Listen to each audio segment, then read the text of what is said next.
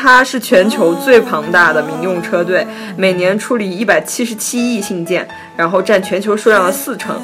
不知道丢多少件。还记得那时候，你每次微笑都让我感觉美好，但在我心里一直怎么都忘不掉。我带着你的爱和所有期待，就我准备带一个游戏机回去，本来是装在盒子里的，现在已经就是把盒子拆了，然后往上面搞一些划痕啊，然后贴一些贴图，然后搞划痕你也是有点拼啊，你贴图就可以了。因为划痕那无所谓啊，国内又没有那么发达的二手市场，我不装把它当做二手机卖出去。你就掉下来，我确定让我看见最蓝色的海，爱给我力量能抵抗伤害。眼眼的时刻你在，浪费的时刻你在，就请你替我保存好这份爱。爱让我相信有永远存在，爱给我平和放心去依赖。你赐我一对翅膀，让我再继续飞翔，保护我到更远更美丽的地方。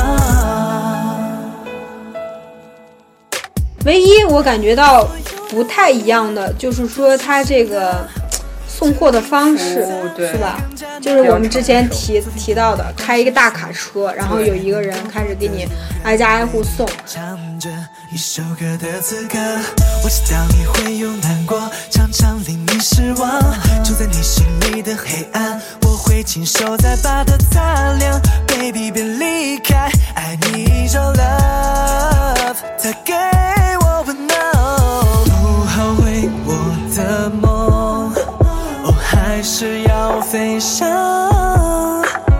记得带上笑容，请为我鼓掌。我确定爱让我看见最蓝色的海，爱给我力量能抵抗伤害。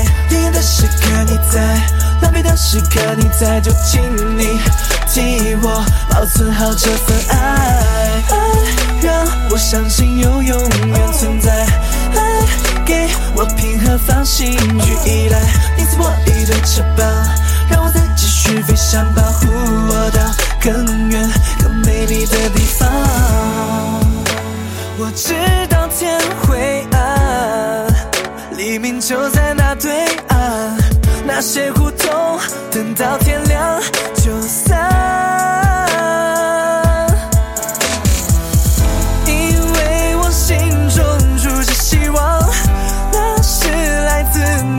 在爱和每一双目光中最无私的期待。你我的梦之所以闪亮，想你比较 Listen my baby， 动快擦干眼泪，要你微笑。好了，一直陪伴着我，看着我成长的你们，现在还好吗？在哪里的整理我所有的北美段子手，右星推牌九，乱谈三缺一，天长和地久。我是爱佳，我是嘟嘟，我是哈哈，我们是 USBB Girl， 有甜又有咸，好听不加盐。这里是北美大爆炸，嘣吧啊！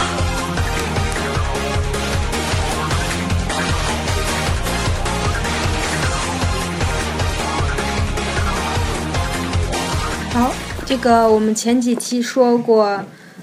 冷不丁的提到一些关于美国邮局啊、邮政啊、送货大叔的这些事儿。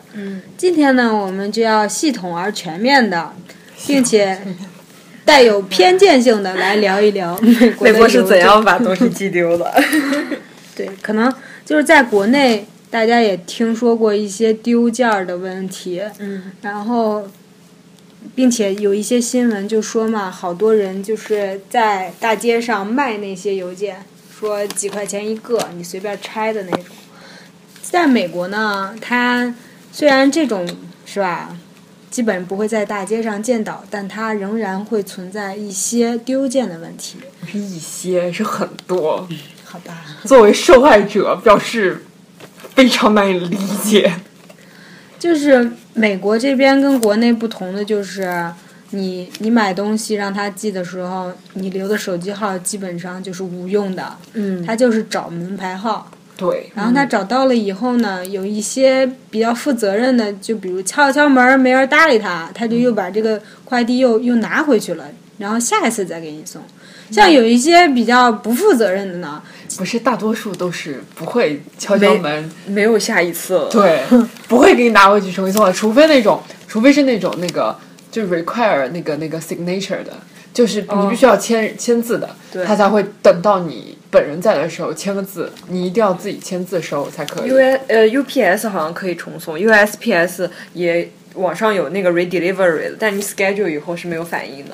然后你到店里去问他，他说：“哦，我们有这项服务吗？”我当时我整个人都惊呆了，我在想你是他们的员工吗？而且就是他非常尴尬的一点就是，他有的是直接送到你家嘛，然后你都不知道他的那个规则是怎样的，有的就直接给你，就是能塞到邮箱里的，有的就会直接塞到邮箱里。但是有时候能塞到邮箱里，他也会扔在门口。对，不，我觉得是看快递员的心情。好。对，只要一提这个话题，大家就有满肚子的牢骚要讲。等这个牢骚，我们可以接下来是吧？按照这个步骤慢慢吐槽。首先，我们可以说一下这个美国的邮局，是不是？是美国的邮局，也称美国邮政署，听上去很高大上。英语叫 United States Postal Service， 就是我们刚刚说 USPS。哎，那 UPS 是什么？UPS 是一个私人的公司，其实反正也是一个简称啦，然后大家自己去百度或者谷歌，或者它又叫美国邮政服务，就是跟我们国内的那个邮政平邮是一样的。然后呢，是美国联邦政府的独立机构。美国邮政署呢，拥有596,000名雇员以及2,186,684辆汽车。天哪，我来美国以后读数字的方式都变了呢。然后它是全球最庞大的民用车队，每年处理177亿信件，然后占全球数量的40%。不知道丢多少件。然后美国邮政署是少数在法国宪法中提及设立的机构。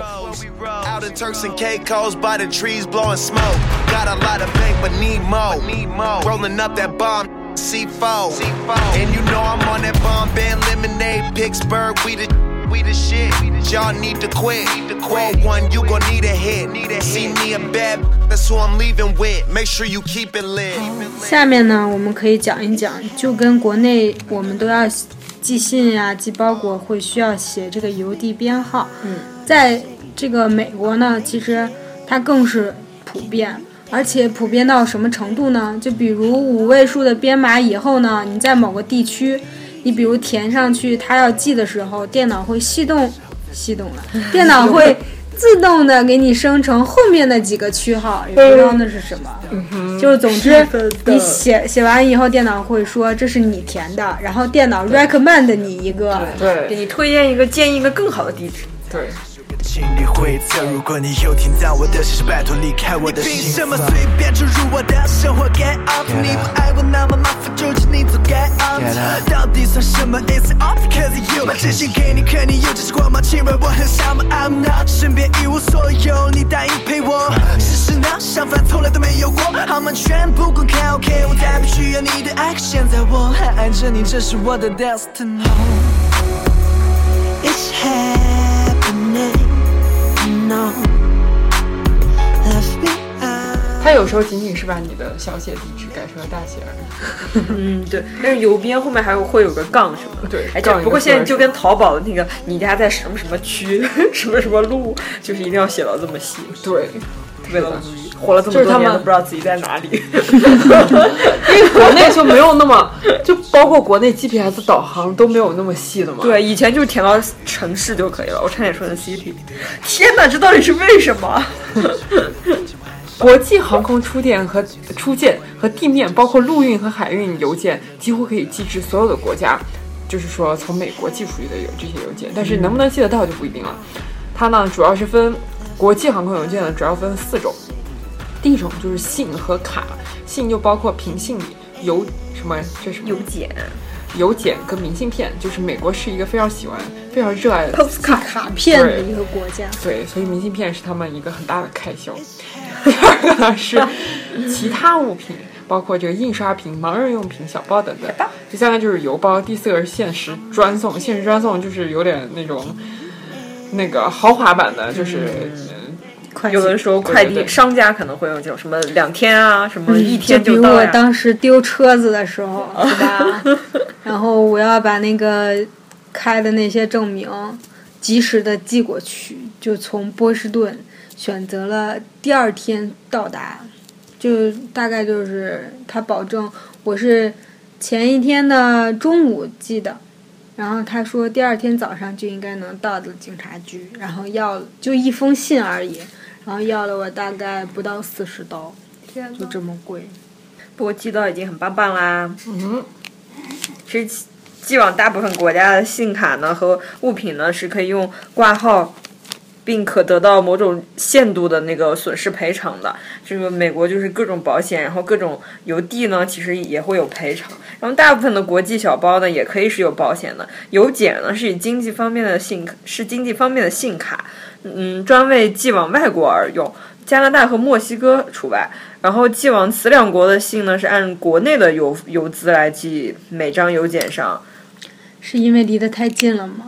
都不屑于把加拿大、墨西哥看成是一个独立的国家，就非常诡异。他们这边加拿大和墨西哥吧，它明明是两个国家，就感觉是美国的，就觉得是他们的左膀右臂、左大臣右大臣的感觉。然后呢，本身呢，就是寄往这两个国家的东西是可叠为信封的。那个空运的邮件叫 PAL。就是运到出口港后呢，就会变成代位邮件 SAM， 然后呢，再运到国外去。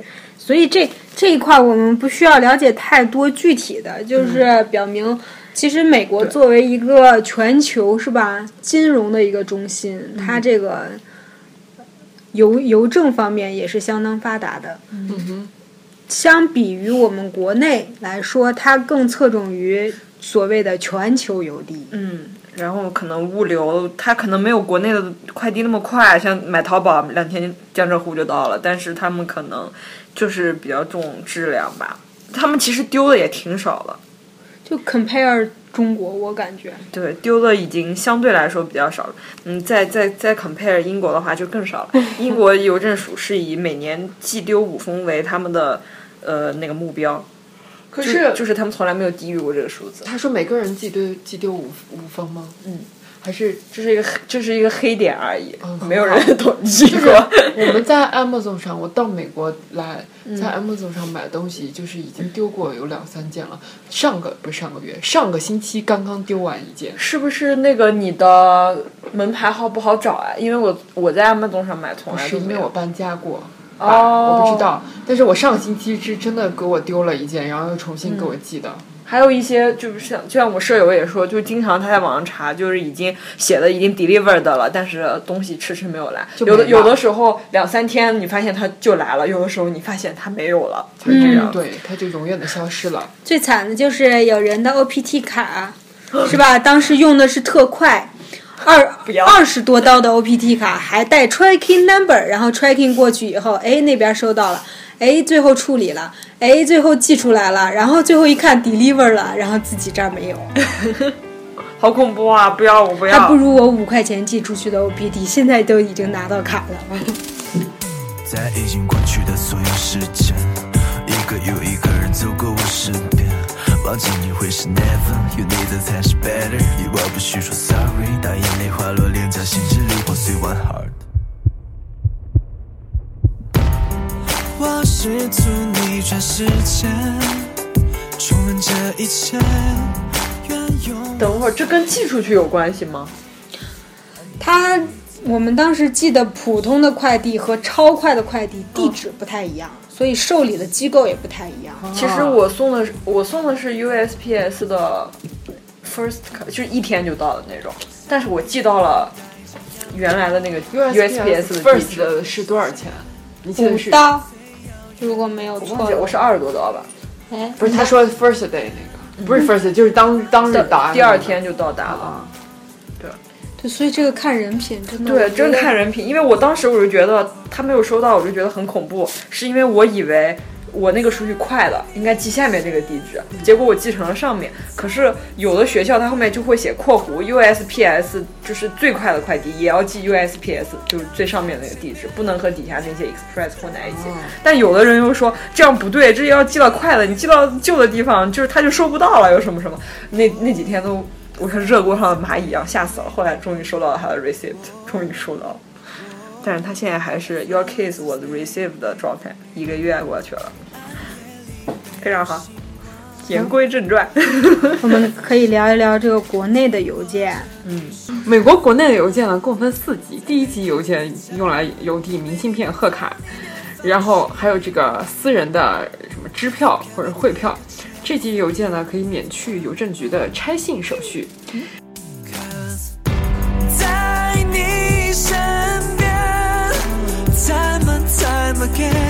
狂风暴雨，与我挡在前面。Let's play this game, me and you. Whoa, whoa, as long as you play with me. Whoa, whoa, as long as you stay with me. 抱着你等到天亮。然后第1级邮件如果超过12盎司，这个大家可能不太理解12盎司有多少啊？其实我至今也不太明白。对，应该也转换器就可以了。对，应该也没有1-2斤吧。这个呢就可以选择一个优先邮递来邮递它。这个邮件呢至少可以最重可以至70磅，周长最长可至100英寸。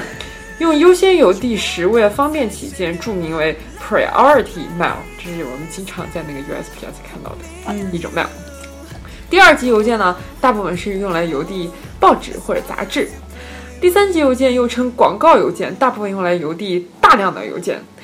这个广告邮件呢，就是我们只要但凡你在某一个就是网站上注册了，对，然后你就一定会写你们家地址的。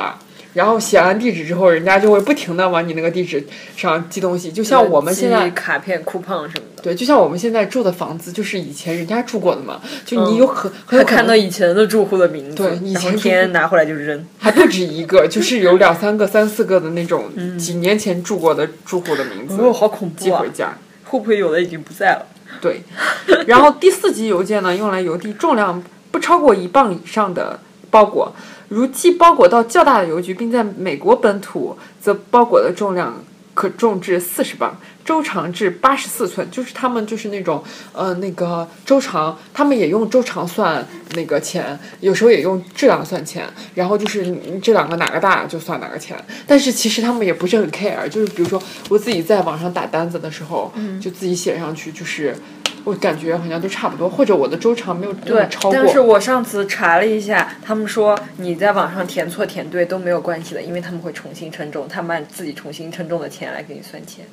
但是我已经打出来单子了，你说打单子的那种 pick up 嘛，对对对，那个就无所谓，因为除非他拎的时候觉得明显不是那个重量，对对对对，那个劳工就可能会去抗议。他们这块还有一点，就比如卖东西卖多的时候，你就明白了，他们那边卖。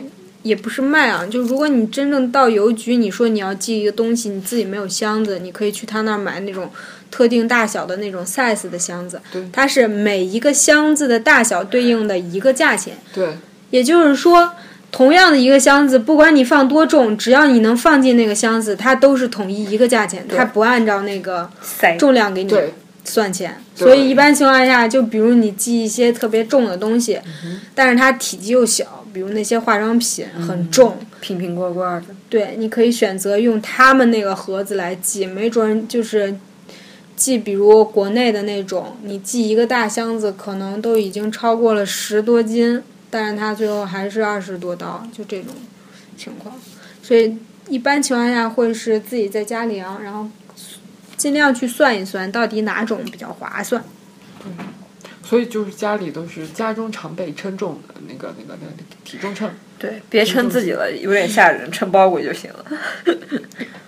然后另外一个就是讲到那个快递邮件嘛，快递邮件，你看邮政局供应了许多这个邮政方面服务，其中就有一项就是这个快递，这是一个很可靠、快速的方法。也有4种不同的方法，一个是门至门邮递，一个是门到目的地飞机场，另外一个是飞机场到收信人，然后最后一个是飞机场到飞机场。这个怎么说呢？就是跟国内一样，就比如我不太了解这个人家具体的门牌号，我可以就是说我把东西就寄到他附近的一个邮局，然后填上这个人的联系方式，让邮局直接去找这个人，或就让他去 pick up 这种。说实话真没关系，自己一人也不错，那些烦恼忧伤在音乐的世界消失。什么时候开始的天空变成蔚蓝色，那些抱怨快在是呼吸。然后现在更多的就属于什么，有些人他可能怕就是丢件问题出现，他会在邮局租一个小箱子，也就相当于是一个小邮筒的性质，所有的你的信件然后小型包裹都会寄在邮筒里，然后你定期不定期你去这个邮筒里去看就行了，有的是这种方式。然后就好像比如最近比较在国内比较热的就是那种，比如那些快递公司送货的时候，他们一般都不送到家里，就集中在一个点去。然后有的在小区设置的也是那些传达室什么的，一个就跟那个商场你存包的那种机器一样，你想要取你的包裹必须要有一个什么提取码。对，之前很烦，因为我当时寄了好多东西，从淘宝上买了好多东西回国，然后我当时注册的是我爸的一个手机号，但是呢我爸那几天老出差，然后东西送到了，那人一天发一个，最后就是一直没有人再取，然后他那个规定就只能放5天，最后那个快递公司就特别生气，然后连给我爸打了好几个电话，然后我爸当时估计很忙也没有理。无所谓谁攻击阻碍，我不要求那样吗？没有一个人比你更了解自己，未来不是别人为你而累积，创造的别太烂，你要靠自己。Wow， 很多人来质疑我的实力，着急闹着回我，却让我陷成了歌唱斗笠。I don't care if you don't give a damn about me， 哦，目标就是第一，别来和我比，不相信我证明给你。然后最后就直接给我退回去了，然后好像还就好像。不再邮寄了吧？如果说再邮寄的话，要再给我收多少钱？总之就特别麻烦。就他们已经就国内已经成精了。但是国内还有一个特别诡异的点，就是他什么东西都要绑个手机号。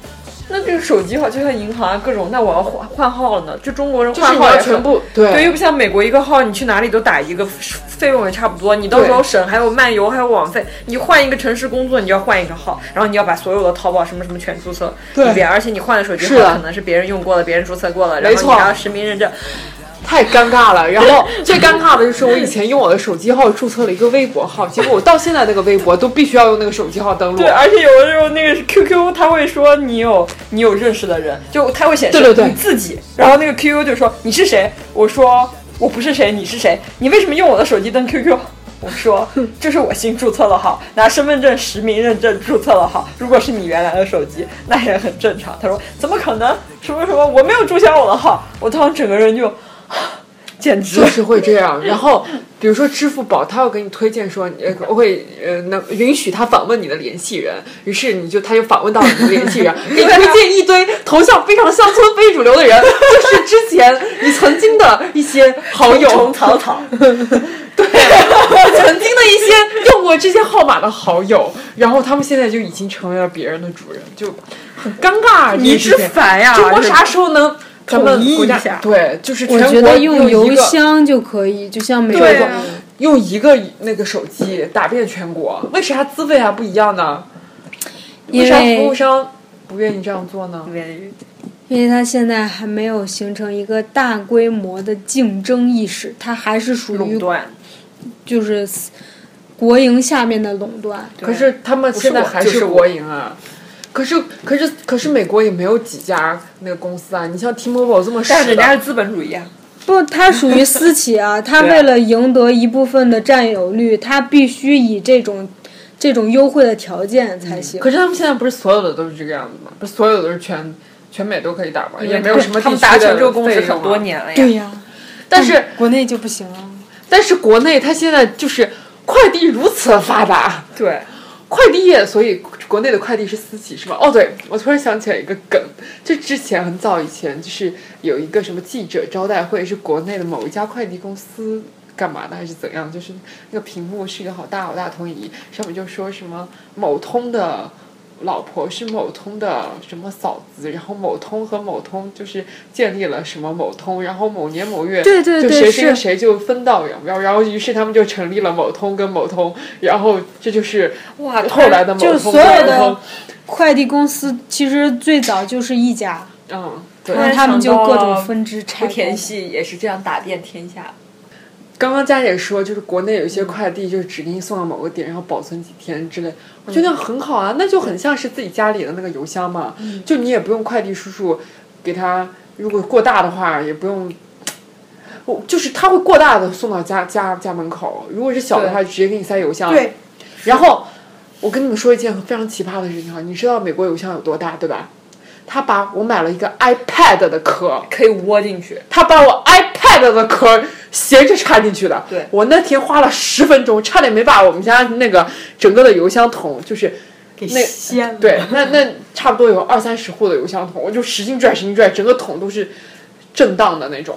然后你知道，但是就是我们拿那个取快递的口跟他投快递的口不是在一个口，你知道吗？就我们家我曾经看过那个快递员是怎么投信的。就是这是一个邮箱，然后里面是一小块的嘛，我们看到的是一小块，可是他们是从背后打开的邮箱，就是他可以一下子把整个都给打开，哦，然后它里面的那个它也没有外面那个四周的那个就是我们从边框对，所以他把我的 iPad 插进去的时候就刚刚好，那头插进去的时候就刚刚好。我从这头取出来的时候就有一圈边框，就怎么都取不出来，然后那壳是个硬的，你知道吗？哦，我拿出来又不敢给它折断。我拿出来之后，我们下面这个好像是就是开锁了，因为你也没有办法。但是它也可以一下子就整个都拉开，我之前有看到过，它把整个门都拉开了。现实一边像游行，最美的人在梦里，但其实当梦醒过后，它已不成。时常等待着天空星星的剧情，这也许是给我心。当时我们在英国住的那个 house 里面，就是他们不是投邮箱的，他们是门上面有一个就是洞，就是顶开来就可以扔到你们家里面。哎，这不是就是电视上经常演的给的小狗留的洞吗？就是留的门吗？那种感觉，对，就是所有的信和就是快递，它是能塞则塞在里面。嗯，有大的就是敲门。哈利波特看过吧？对，哈利波特就是收到那封入学通知的时候，我跟你说有时候特别尴尬，它塞在中间，你就感觉噌，就是你刚好走过，看有个人塞，你觉得哦塞了一封信，你刚拔出来的时候，发现后面那有一只无形的手又把那封信拽。然后就很尴尬，你又扯了半天，发现他好像塞错门了，想要拿回去。这个时候你很尴尬的把门打开，跟他打个招呼，他说不好意思送错了。然后还有我们家别的快递，然后他就会给你。然后其实国内你们家有邮箱吗？没有，我们家有的。刚想说有，但是都不太用。以前奶奶他们订报纸还有人，现在都生锈了。而且还有一个就是我的小区本来就是放在那个物业嘛。是不要钱的。我去年回去以后特别恶心，他们把这个点定在了看车棚的大爷和大妈那里。大爷和大妈说取要1块钱，我想给他1块钱就给他1块钱吧。结果那天他说你到了3件东西要给3块钱，我说我3件东西，我说我要买100件洗衣粉，那我还给你100块钱。他说那我们只按件数算的。然后我就觉得真恶心我，然后后来只寄外婆家，不寄自己家，特别恶心。特别累，怎么能发这种财呢？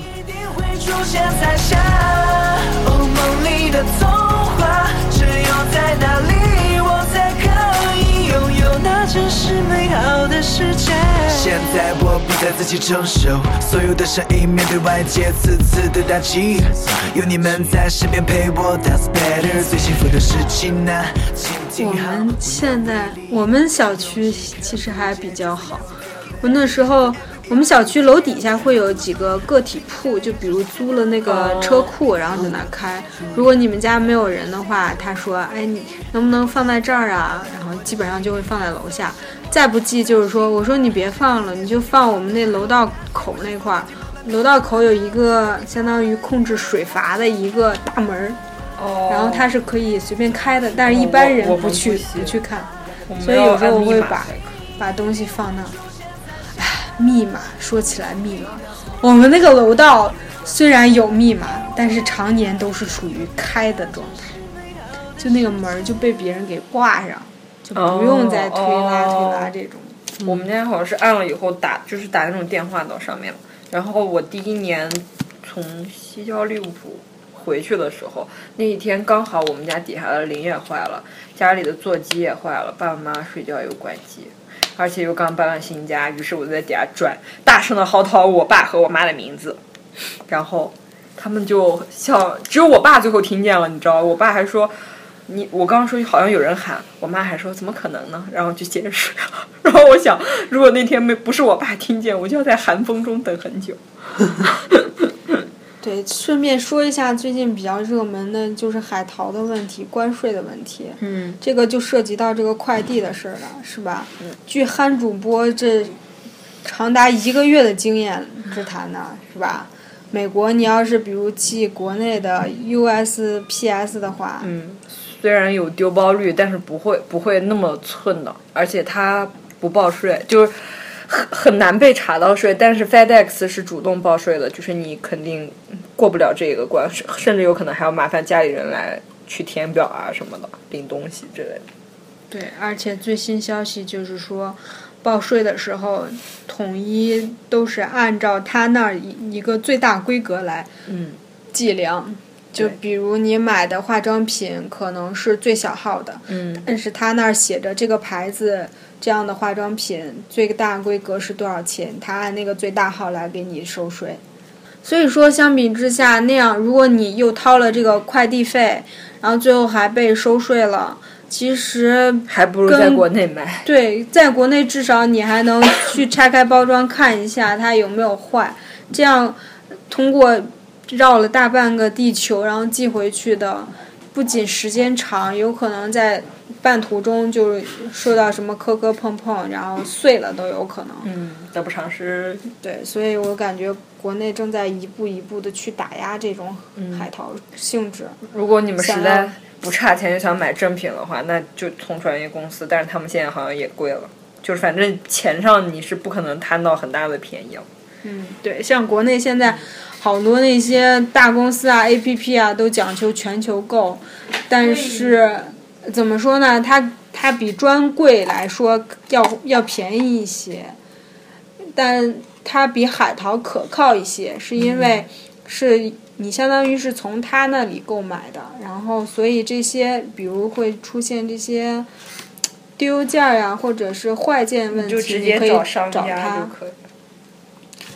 所以说随着是吧国内日益这个关税问题日益完善，老百姓能钻的空子就越来越少了。如果大家是吧生活水平提高以后，就可以自己出国然后自己带，这样呢据说人肉带回去的这些行李会被卡包的很少。不一定，就是那个什么，之前在节目里有说过吗？相比于那个寄过去的包裹来说，就是最好你要做旧，你知道吗？就是你不要让它看起来是崭新的。就我准备带一个游戏机回去，本来是装在盒子里的，我现在已经就是把盒子拆了，然后把上面搞一些划痕啊，然后贴一些贴图，然后让它看。搞划痕你也是有点拼啊，你贴图就可以了。因为划痕，因为无所谓啊，国内又没有那么发达的二手市场，我不主要把它当做二手机卖出去。所以不是我的意思是，你自己买个新东西回来划一道已经很奇怪了，因为它还好它不算新，就是、但是我总不能让它落一层灰然后带回去。我觉得有办法，我决定直接拿透明胶裹一圈。没错，我本来是准备拿那个，就是它真的很不好装，你知道吗？就是你得周围塞满衣服，我这个。真的，我现在都头疼，寄东西回去，哎，简直就是逼死我们这些，哎，不过这样也很好呀。曾经我们还吐槽家里人老让我们从这儿往里边带东西，可是现在不能带东西，我们又很着急。好啦，是吧？今天就给大家普及了一下美国邮政，其实说白了跟国内嘛没什么太大区别，对，唯一我感觉到不太一样的就是说它这个。送货的方式是吧？就是我们之前提到的，开一个大卡车，然后有一个人开始给你挨家挨户送。其次就是说，美国的这个邮政系统，它没有像国内的快递公司那么多。嗯，好了，今天是吧，就为大家答疑解惑到这里。关于海淘和这个全球购呢，希望大家慎重考虑，是不是？已经多久不再联络，一个人生活，每次灯光熄灭之后也不属于我，反复想着那个不该属于我的人，假装出的坚强心其实已在倒人。如果你海淘被坑了的话，请听北美大爆炸。如果你觉得国内某宝和某些通的快递也很不错的话，更要听北美大爆炸啦。每周三晚7点。I want you, I need you, I love you。 最难忘的是初岁的夏天，感觉的不变，10年后再相爱还是如此。